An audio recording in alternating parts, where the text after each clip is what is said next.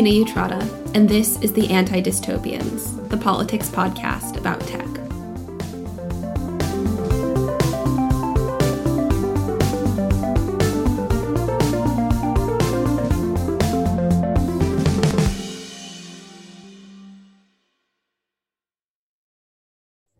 Okay, so hi everybody. We're here today with Stefanie Felsberger and Muskan Shafat to talk about marginal identities and especially and specifically gender and how it interacts with technology. So Stefanie Felsberger has been on the podcast with us before. Uh, she's a PhD candidate at Cambridge University in gender studies, whose research focuses on data flows and period tracking apps. Um, hi, Steph. Hi. Thanks so much for being again. I'm excited to be here. And Muskan Shafat is a MS candidate in data and society at the London School of Economics, where she focuses on systems of oppression. And very excited to have you on for the first time. Hi, very excited to be here. Thank you.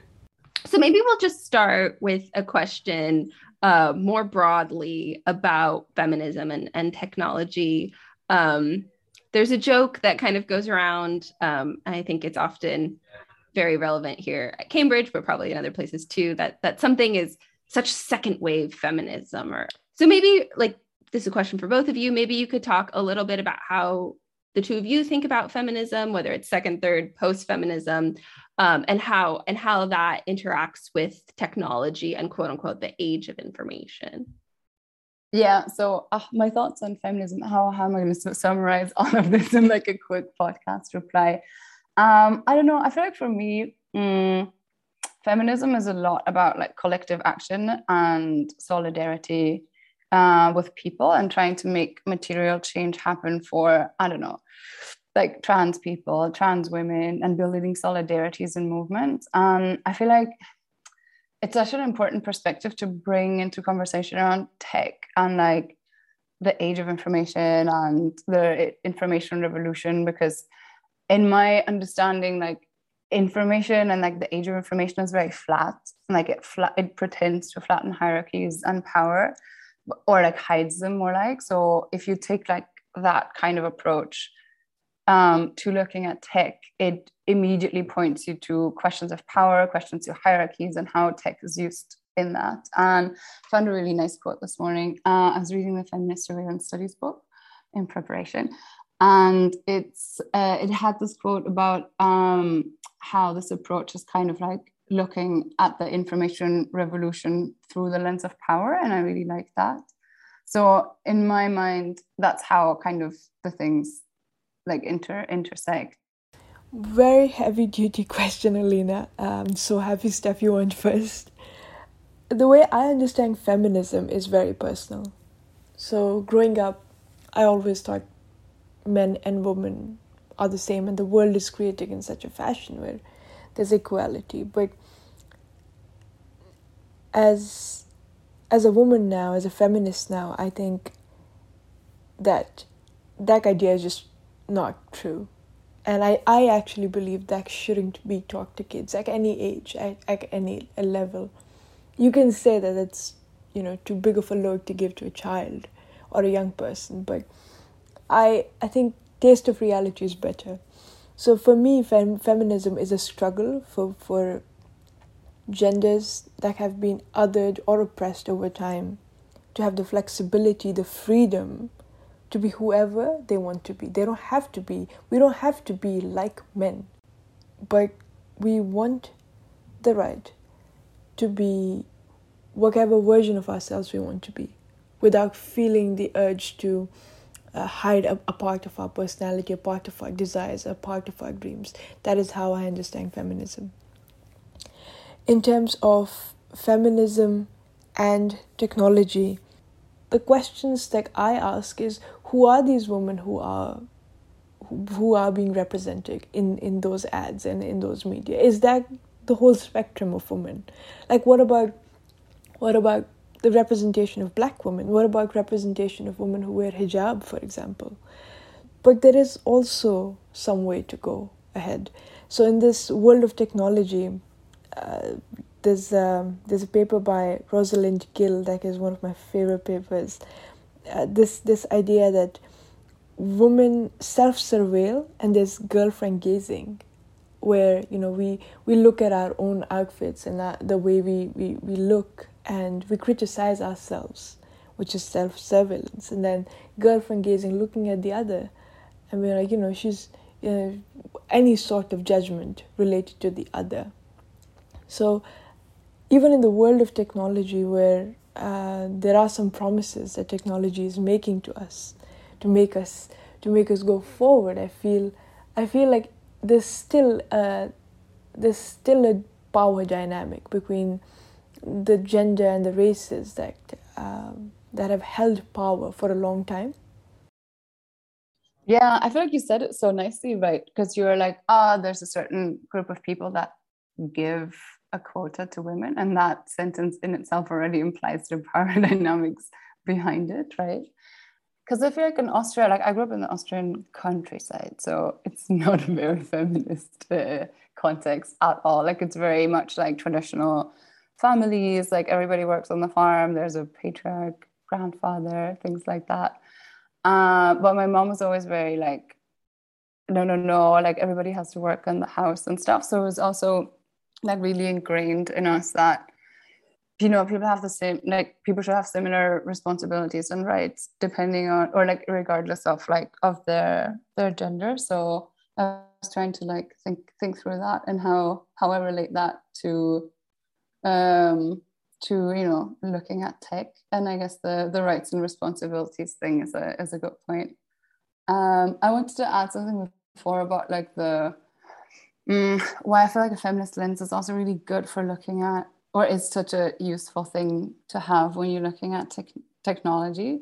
Because um, i feel like when you talk about technology there's the language is so like warped. Uh, and i was thinking at security cameras. And i feel like they're called security cameras because they have this promise that they're going to like provide security. But if you're coming from like a question of you know like Muskan was saying like everybody should have the time the autonomy and the equality to like you know be their their selves. Security cameras are really not helping anyone. They're surveillance devices that um like while they might say oh we'll protect you from harassment or of sorts sexual or racial harassment what they're actually doing is protecting you know business owners property owners and they might be used to like identify somebody who participated in a protest. So i feel like they're really straightforward example of why having like such an approach to studying technology is really is really useful. That is really interesting steph. This idea of who is being watched who is watching and for whose safety uh, takes me back to my research actually so when i was in my senior year, I did Stanford in Oxford, uh, which was one of the best experiences. And I was this enthusiast who was just understanding, you know, the coming out of Stanford and Silicon Valley. Uh, I I would think that technology is the answer.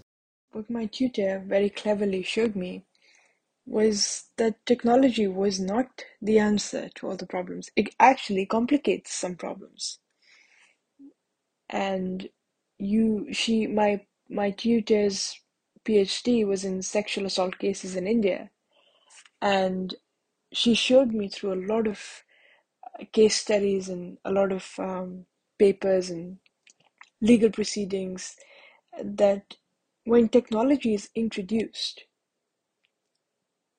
doesn't change things it just amplifies the biases that already exist that is not to say that it's never been helpful. She very cleverly showed me cases like the State versus Moore case, in which the text between the perpetrator and the victim was used um, and justice was served. The perpetrator was put behind bars. Um, the thing is, in legal proceedings, something I saw in all of these cases was that there's a clear cut description of who the criminal is and looks like. So, what do they look like? Where, where in the society? What track of the society do they do they come from? What level of education do they have, and so on, like factors like those. So, for instance, while a court may understand the frequent use of laughing indicators such as ha ha or lol or you know that emoticon with tears coming out of your eyes, within a social media message as indication as indicating that a woman is not feeling victimized, a contextual reading would assess whether the use of such expression might be common on social media irrespective of, of the topic being discussed or the user's true emotions at the time. Right? So I read cases in which lawyers gave their own in, gave their own intention to single text.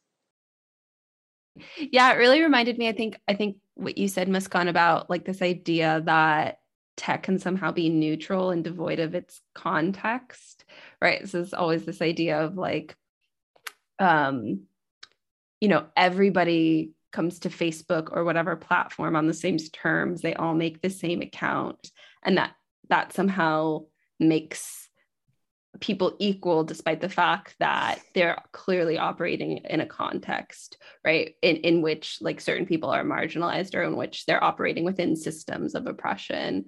And yet you know these uh, systems they themselves are often even encoded within kind of like assumed um, gender dynamics. So Adrian Daub, who is a Stanford professor, actually wrote one of my favorite books, what what tech calls thinking. And one of the things he talked about is like the genderedness of data, in which you know data is considered something and, and discussed within feminine terms, something that can be uh, he, like he used the term grabbed, something that can be um, made compliant, made to work within your system. And the system itself is described in masculine terms. I thought was really, really um, like an interesting and revealing point about how these predominantly white male like tech coders entrepreneurs ceos who make this platform how, how their assumptions about how the world works and gender dynamics are, are played out within the actual structures of the platform itself. Um, so i wonder a question for the two of you you know when we talk about um, gender and technology, surveillance tech, the platform, the structures of the technology itself, how does that create and reproduce gender, the gender binary, and these like systems of, of oppression, um, which you know can operate on many different types of identities, whether it's gender or race or um, what have you. That is such an interesting question, and something that, as a student of you know AI biases I stumble upon more often than I want to. So uh, for one of my core classes, Data in Society, um, Professor Alison Powell was showing us how data is like what it looks like and how how do you organize it and so on um, before putting it or like training artificial intelligence based on that. And there's this question of you know gender and then there's one point male, two point female, and then three point other. So there's already an inherent hierarchy of what comes first, what comes second. And that to me is just bizarre. So there's this there's this um, creation of a binary of you know you're either this or you're that. But the world that we live in there is no it's not monochromatic. There are different shades all ar- all around. And then the question of who is the person who is you know taking this data and what are they doing with this data? How are they reproducing it? How are they looking at that?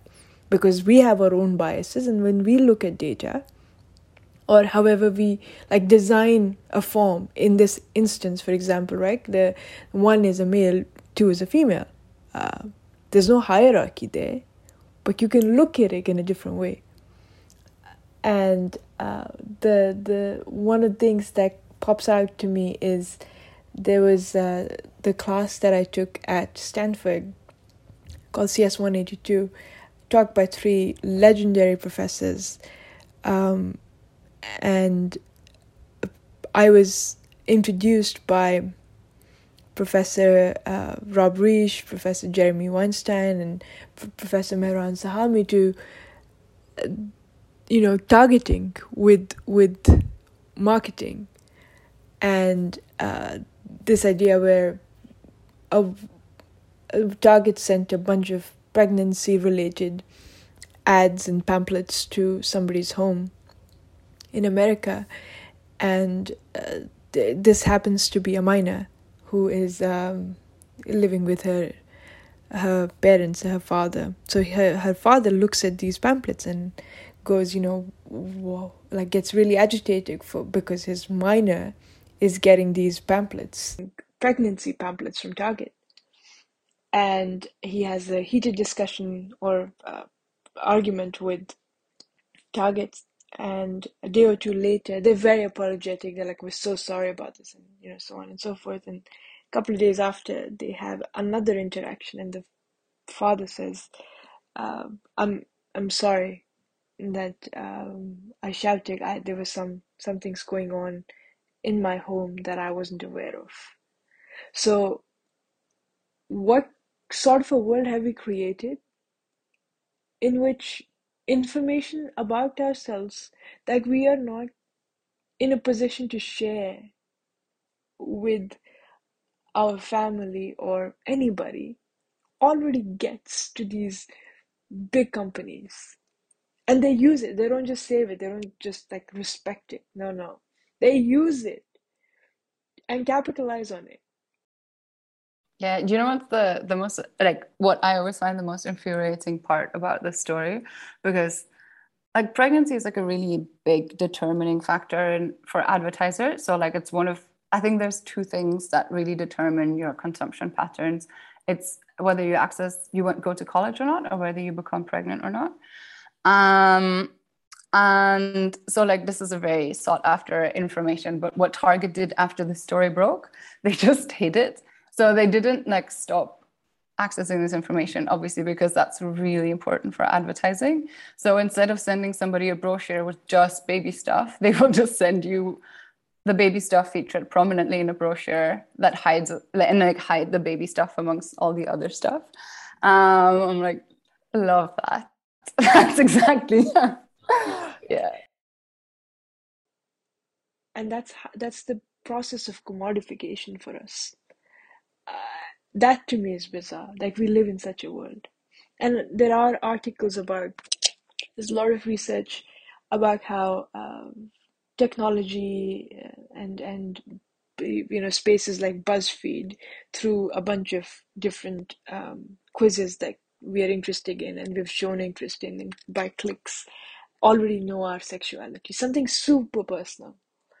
Um, and it's just a question of what in a capitalist post colonial world what do they do with this data and you know my curiosity really begins where there is intersection of these minority traits. So what happens when she is brown and a muslim? Like what happens when there's an overlap of the different identities? How does that complicate the situation even more. Because the truth is, technology, bulk of the technology is designed in a different corner of the world, and most of it is used in and in the other. So I'm thinking of Facebook being in the Silicon Valley, based in the Silicon Valley, but most of the most of its audience is India and the East. And this is something that is also very common, like technology being designed in a different part of the world with, and used predominantly in another. And where it is designed, those people who are engineering this have limited to no understanding of the communities upon which this technology is being used or the audience that is going to use it something Yuval Noah says brilliantly that human beings will always be good at invention, but not at the use of that invention. Uh, I think that's a quote from 21 Lessons from the 21st Century. And we see this same pattern in, in the technology of for, for surveillance that comes out of Israel, for example, and is used in, say, India. Uh, we don't really question like how what are the biases in this algorithm right we just pick it up, copy paste, it's to work. But the answer is no. It, it's not going to work because it has its own biases. Nobody, like, there's very, although there's a lot of work being done at understanding these biases, I'm speaking uh, to, you know, the, the books, uh, books like automated Inequality or Cathy O'Neil's uh, Weapons of Math Destruction. Um, and then we've also seen that AI is or can be racist through uh, race after technology.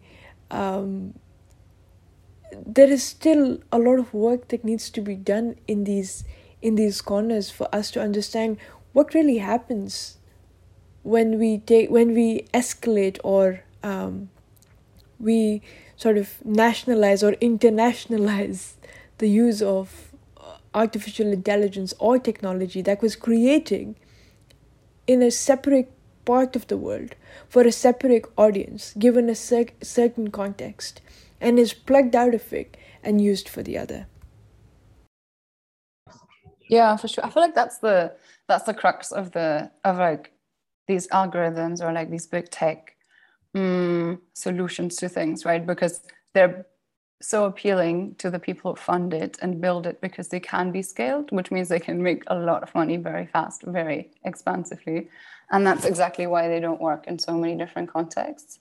So I feel like scale is something I really like. So when I used to work in my previous research um, in, in a research center in Egypt, we were also our donors at the time they were really interested in scale as well, which was really interesting because for them something was so much more valuable if it could be scaled up like a solution to whatever like developmental problem or something and so i feel like our center spent like the most the most time just talking about how important context is and that just because something works in one context is not going to work in the other um, I wrote down so many things of what I want to reply to. Like Alina, the book that you mentioned, I haven't read it, but I really want to read it. And I was just thinking of like the terms like harnessing data and data wrangling. Like that's the first thing that jumped to my mind. And I was like, oh, exactly. Exactly. Yeah, terrifying. Grab them by the data was a oh my god a uh, an ad that ran in Silicon Valley on a billboard really? that said grab them by the data and the idea of like protect and Adrian Daub talks about this like the idea of like data is not valuable until you need to protect it from a hack you know it's just really I mean I don't, it makes me think of some, because I feel like data as a resource, if you think about it as a resource, is really weird because technically it's, it is very abundant and there's a lot of data, but it is artificially made scarce through, I don't know, tech companies owning it, it not being shared so that it can become a valuable resource. Just like if you look at the history of like crude oil, like it was also artificially made scarce so that prices can be up. So I feel like on one hand, yes. On the other, obviously, that's terrible.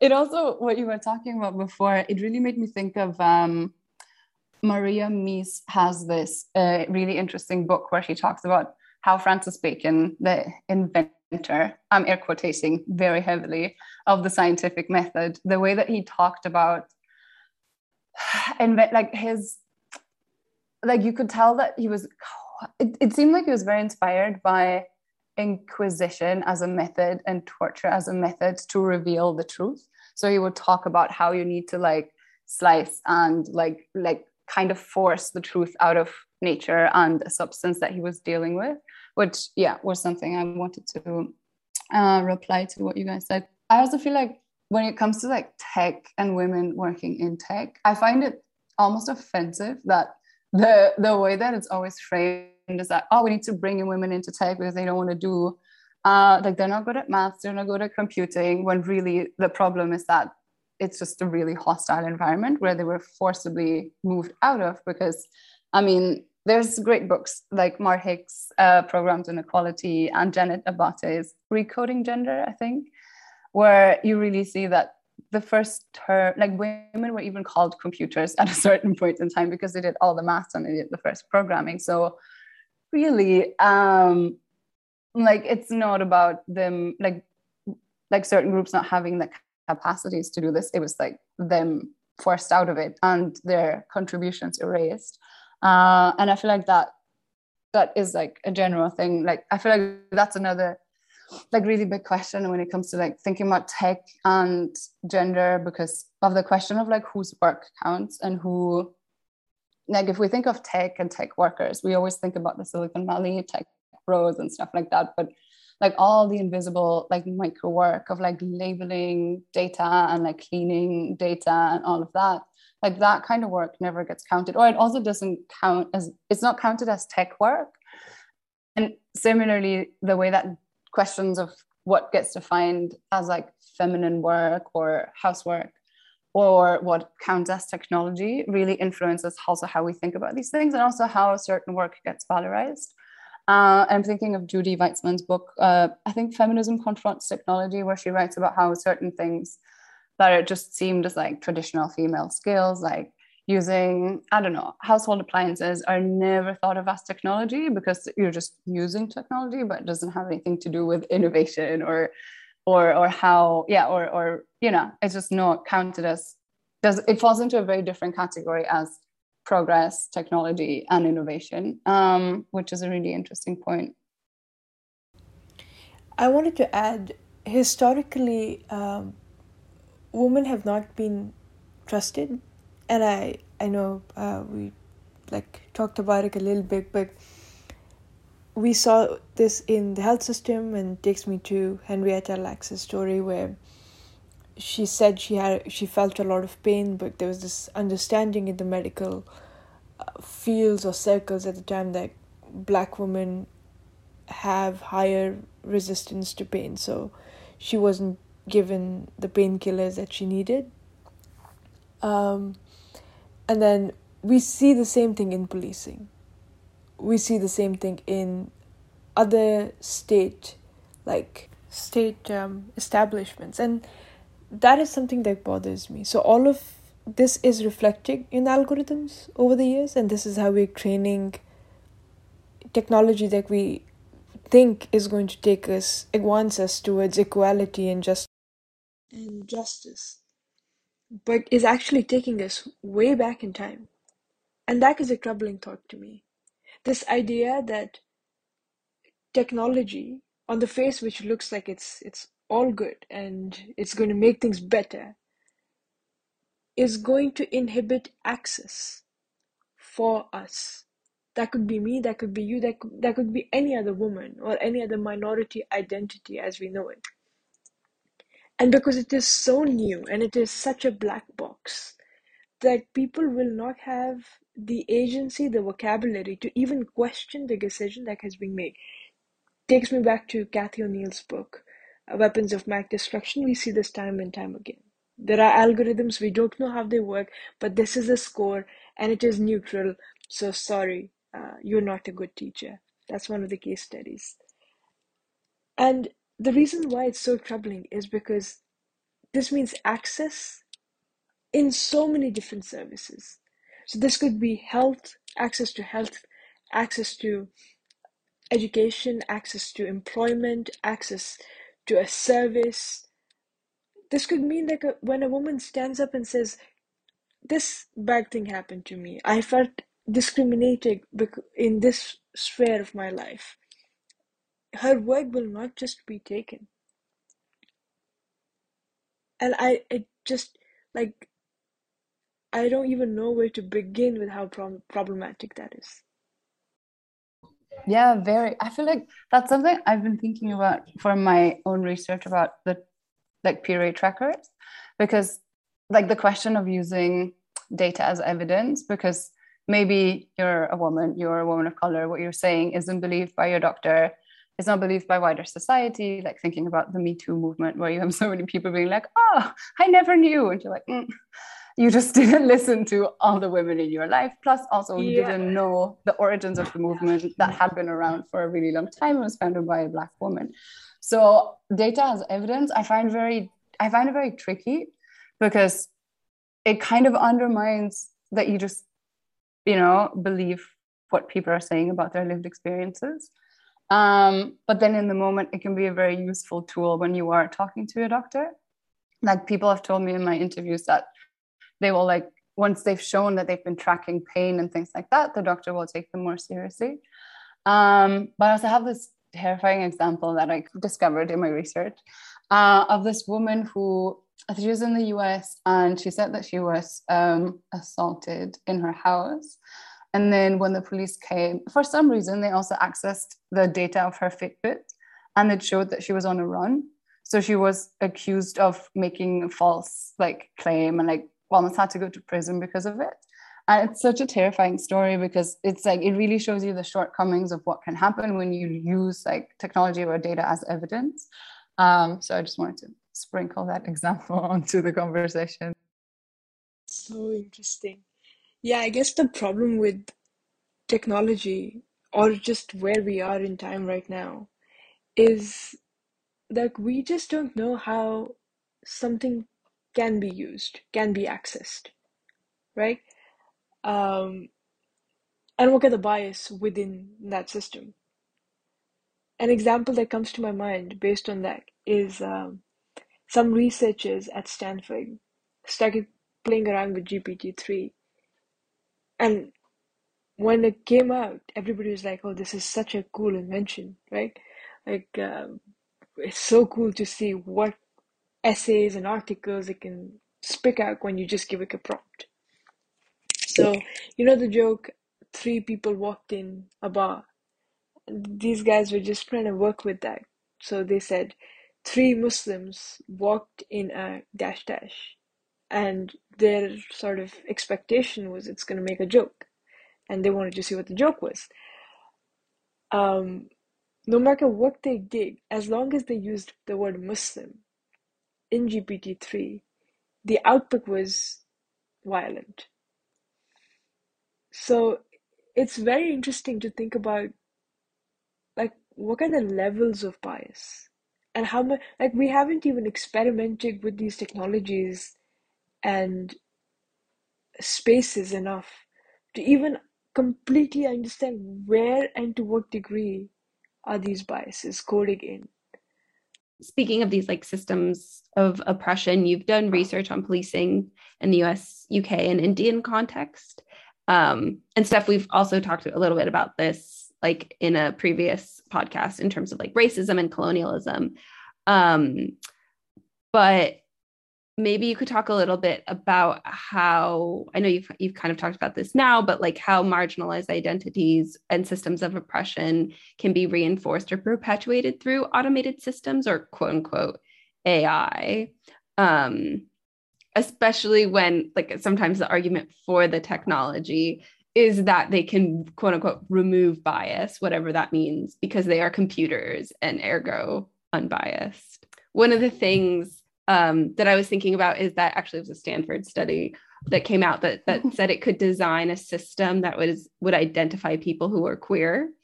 Um, and it kind of reminds me of, of the target um, example that you gave of being able to identify people who are pregnant, except in this case, right, in the target case, it was correct right like whatever like data or ai they were using to like analyze like like shoppers behavior was correct in being able to predict when somebody was pregnant but this study is basically you know AI for eugenics, right? It was wrong. Like it was based on this uh, this false assumption that people's facial f- figures could be used to predict something about their identity, has just been disproven as wrong. It also ironically used a binary gender categories one time to identify queer people, which I just think is a little bit um, already problematic.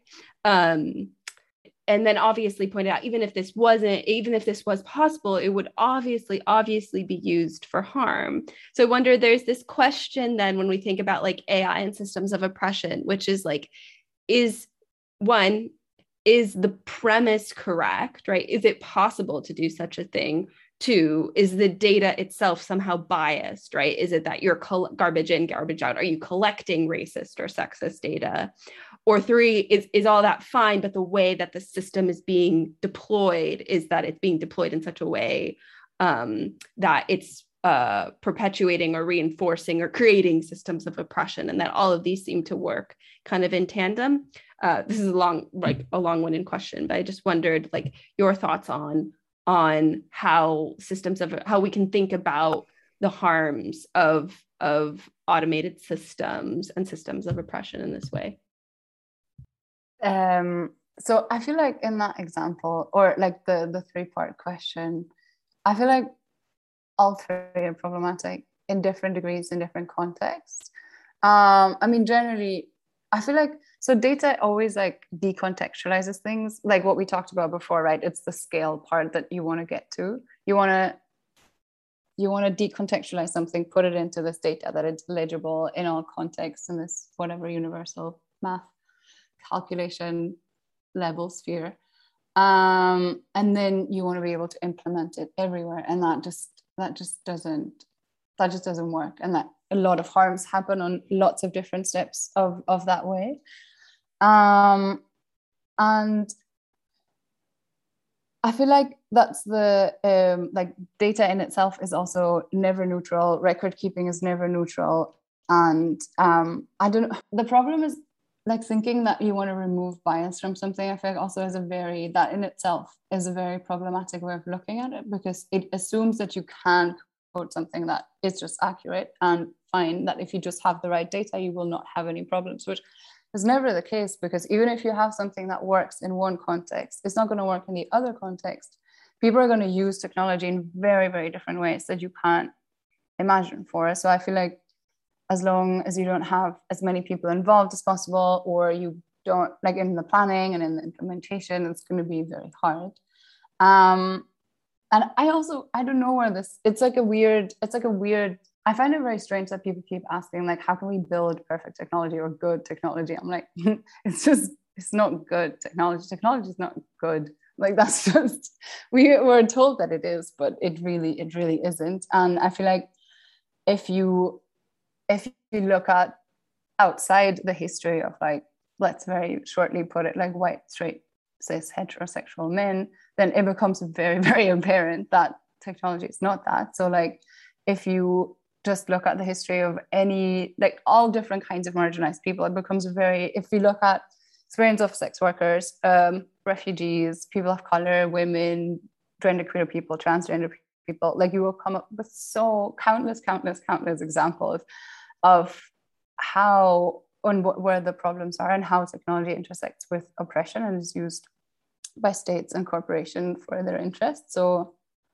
yeah long short answer so happy Stefan before me. Um, I agree. I echo a lot of what Steph said. I don't think like going with what Rosenberg says uh, data is anything and data is something all the time. So there is inherent bias in just collecting data. There is also bias in interpreting data. But I tend to believe that that does not mean we should just wash our hands off all sorts of technologies and say, I'm never going to touch, like, we're never going to create another phone again. There are some steps that we should make. And to my understanding, the first one is the, the teams that work with data need to be extremely diverse and they need to reflect the population, the, the society uh, upon which this technology is going to be used. There should also be a lot more diversity and encouragement in university settings where students are being taught. And there should be more research, more diverse research, which I'm so happy that is happening. This algorithmic Justice League or uh, Timnit Gebru is there which is a new organization, I think there there needs to be more research done on who are the people creating these technologies, how uh, how is this technology um, being used, and upon whom, with what biases, is it being used?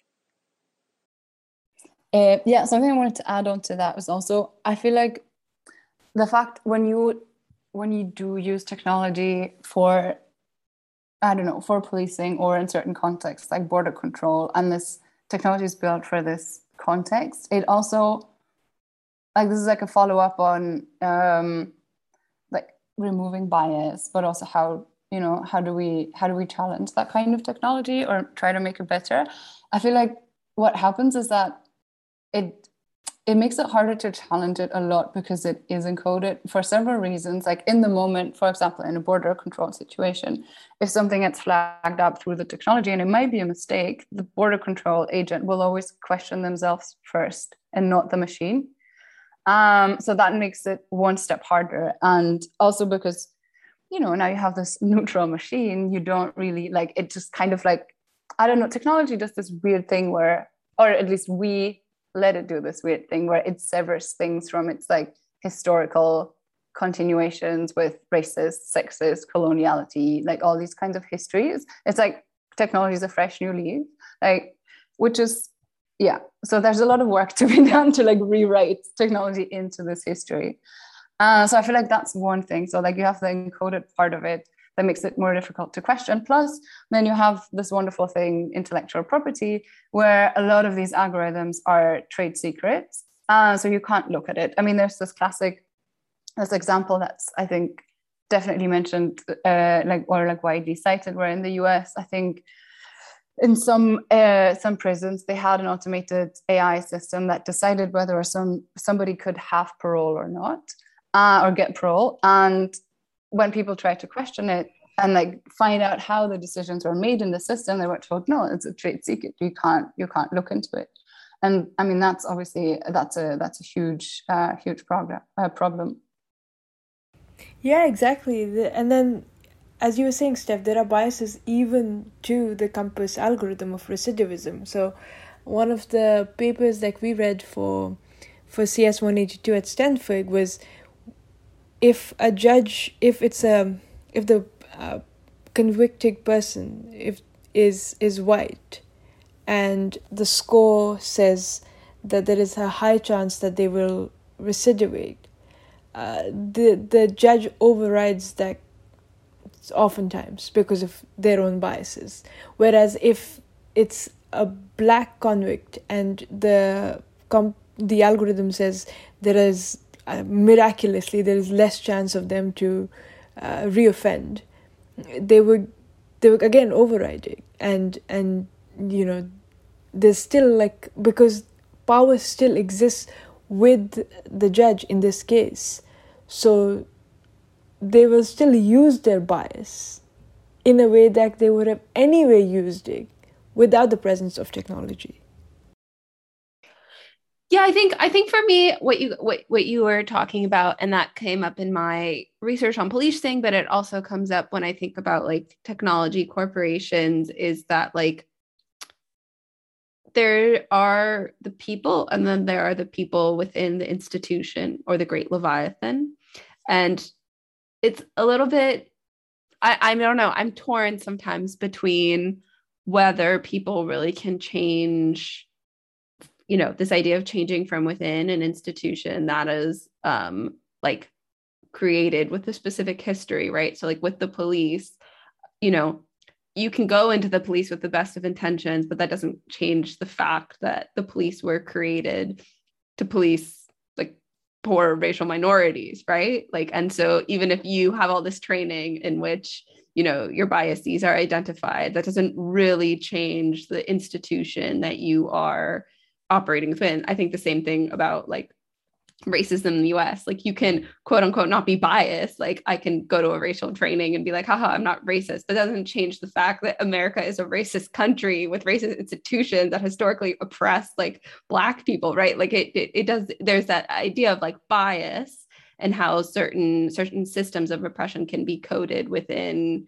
you know your example of the judge Muskan, right which is like yeah judges can be biased but also the entire US judicial system was created with this intention of upholding white supremacy and like policing slave and upholding slavery, right? Against what you know, with with racism at its core.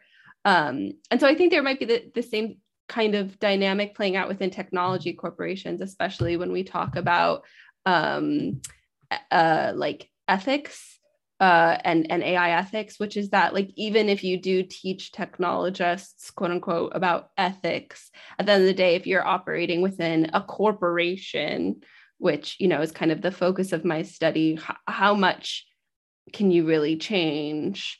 Um, at an individual level and how much is it just the institution working at, as designed despite your best attempts then from your perspective how do you guys either from like your own research or personal perspective like what do you think is the institution or a group or, or way of thinking about things to change things? Do you think about it on the individual level? Do you think about it in terms of changing corporations or like training eh, you know people who are coding? Do you think about working through the state or government? Do you think about changing community norms? Like what what are your thoughts going forward in terms of like what you think the theory of uh, in a sense i think business people say what's your theory of change? I'll go first. But let's talk more specifically to what sort of change i'm trying to elude.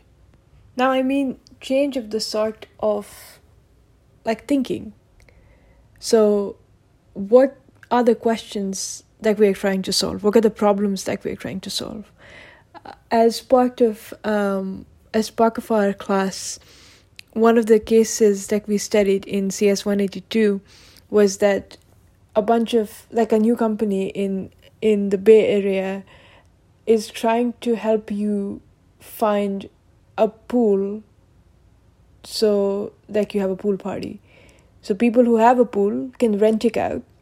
Now we're living in a world where there is abject poverty, where people health practitioners don't have masks and equipment that they need to save lives. We're living in a world where there are there are lack of spaces of safety, physical, like life and death level safety in Palestine. We live in a world where people are dying on the streets for no reason that is that is communicated to the public in Kashmir and in Silicon Valley. we, we are making we're starting startups based on on the scarcity of pools for pool party. I think this stems from this post-colonial idea of capitalism. This this idea of you know where where is the need and how how can i sell an idea to a lot more people and build a business and get get become the next billionaire. And i think that's a deficit of education.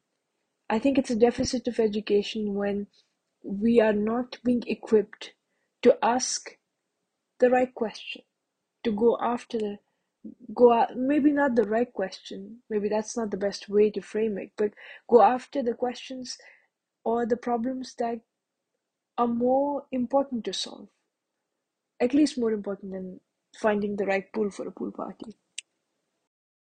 Mm, all right. So one one point I wanted. To, did you know that the uh, Jeremy Bentham, who just developed the panopticon thing, he also developed schools uh, that were implemented, like I think in Egypt, where he was like, "This is how we get the most, you know, out of our education system." Clearly, with the intention of like, you know, getting people maybe more indoctrinated than inspired i would i would i would say um, just mentioning Jeremy Bentham because I feel like since I started researching surveillance, Jeremy Bentham has just popped up in the most unexpected spaces.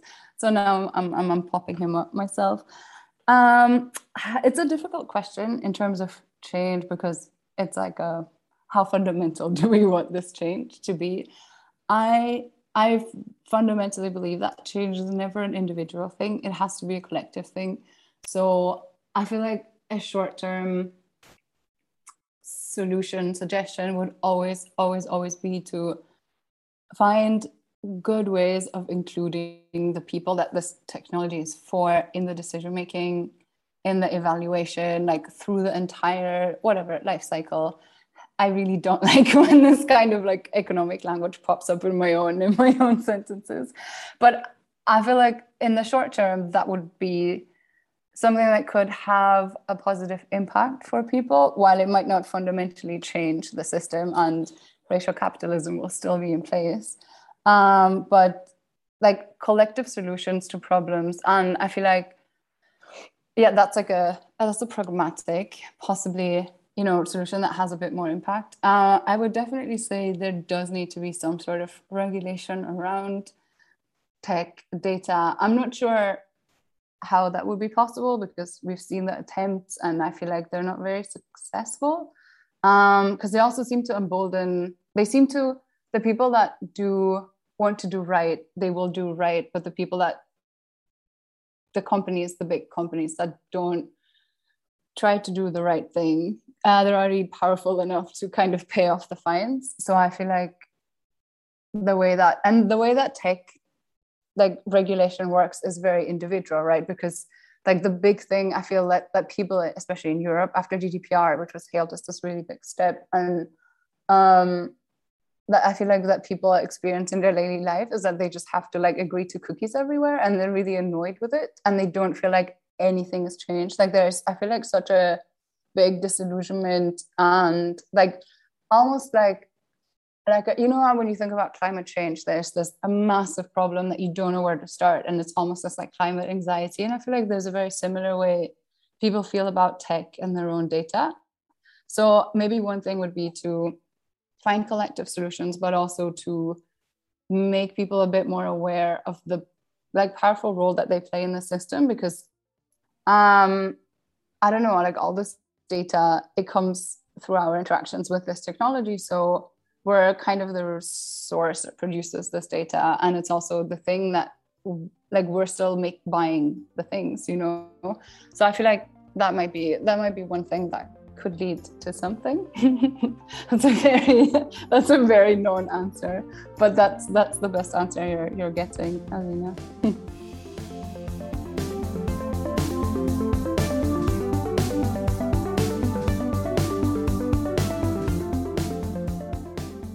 Thank you so much again to Stefanie and Muskan for coming on this episode of the Anti Dystopians. As usual, all of the books, articles, and resources mentioned will be available in the show's show notes, so be sure to check them out. You can also sign up to the Anti Dystopians email newsletter or follow us on Twitter at the handle at Anti Dystopians. To stop the world from descending into dystopia, subscribe to the Anti Dystopians wherever you get your podcasts.